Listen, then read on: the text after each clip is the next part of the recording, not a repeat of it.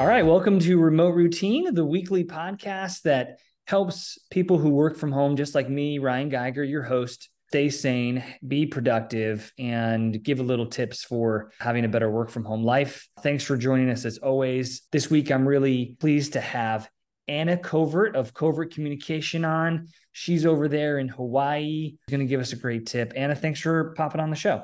Thanks for having me. Tipped off just a couple seconds ago. You were in beautiful Hawaii, Oahu to be exact. Tell me about your work from home life and how long you've been working from home and where do you work from? So I've had my own advertising agency for over 10 years. So I've been working from home for over a decade and really enjoy it, especially since I specialize in digital marketing. I have team members all over the world and it makes us very efficient to be able to work wherever we want to be. That's awesome. And so you've been running Covert for how long? You said almost a decade, right? Yes, that's correct. Well, congratulations for running your own business for 10 years. What do you guys specialize in?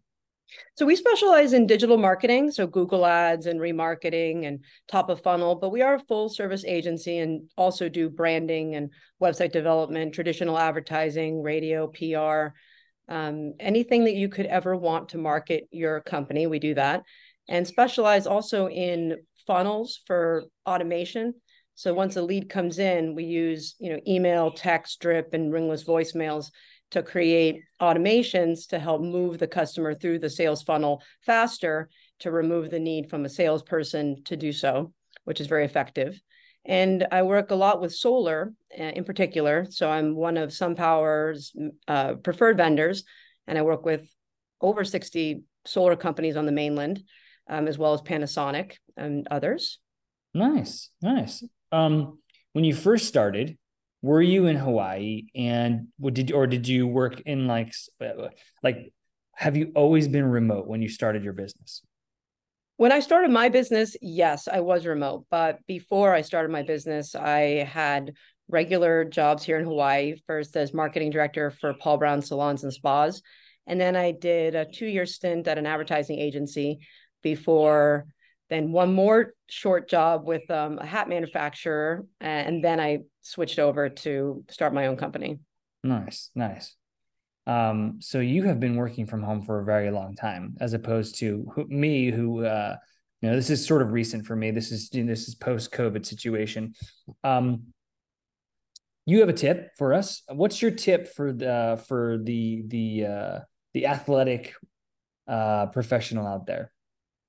So my tip is, you want to get to the gym as quickly as possible so that you're not distracted later by work, which could impact your workout. So for me, I get up every morning at 4, and then I used to make the mistake, I think personally, of going to my computer and drinking coffee and reviewing my emails and checking in with the team. And then sometimes I would get distracted or start working more, which would then reduce the amount of time that I was working out. So now instead, I just go straight from waking up, brush my teeth, go right to the gym.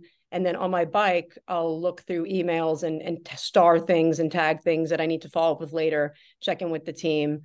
So then I can enjoy my Pilates reformer uninterrupted for another hour and a half. And then I'm showered and back at my battle station, ready to go by 6:30. When I get on my bike, if I don't do that, I'm just worried about it the whole time. And I like rush through it.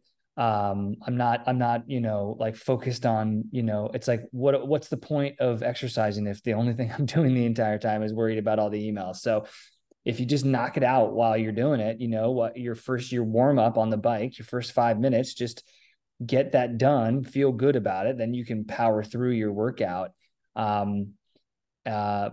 My question for you is, for somebody who complains they never have time to work out. I'm an early riser as well. How do we get more people to like exercise in general? Like other than having to wake up at 4 in the morning, is there a way to get in a workout without having the coming up with the excuse that you have too much work to do? Well, I think that where a lot of people, I see the problem is that people, their mistake is that they think that they're too tired to work out, right? But really when you exercise, you get energy. So it's kind of one of those double edge where you feel tired, but after just 5 minutes of even a walk, like a 15-minute walk will give you all this energy. So it's, no excuses and, dedicating to yourself, you do it for yourself to make sure that you're getting at least something in your, some exercise every day. Yeah. And you need equipment, and you can do push-ups, you can do sit-ups, you can, just take a walk around the block, and that's, good for your health. Yeah. Yeah. I was with my buddy yesterday. We went to the beach and we were going to go for a run, and he said, "Oh man, I'm so tired." I said, "This is why we're going for a run." It's going to energize you. You're going to get your endorphins, and you're going to feel rejuvenated after this run. So, especially there was studies done all over the world with children who were in kindergarten, and one sample size, before they started math or reading, first thing they did when they got to school was run 1 mile, and the other sample size didn't. And every student performed better in math and reading. And what they determined is, up to 4 hours after you exercise and get your heart rate up, there's so much oxygen in your brain and your body that you can actually retain information, and you're much sharper. So it can set your whole day up for success. Wow. Yeah. I hated when it was like senior year and I got gym class first period, and, you roll out of bed and 7:30 in the morning, you have to go to gym class. And I used to be so angry about that, because I just didn't want to sweat and smell. I wanted to be, and not ruin my whole look and my hair all nice. But at the end of the day, here I am waking up at 6, working out now. So what a funny cyclical situation. But, Anna, thanks so much for joining. For everybody out there, get out there, exercise in the morning, get that oxygen to your brain, and kill two birds with one stone by getting some emails done. And I appreciate it. Thanks for coming on. Thanks for having me. Aloha.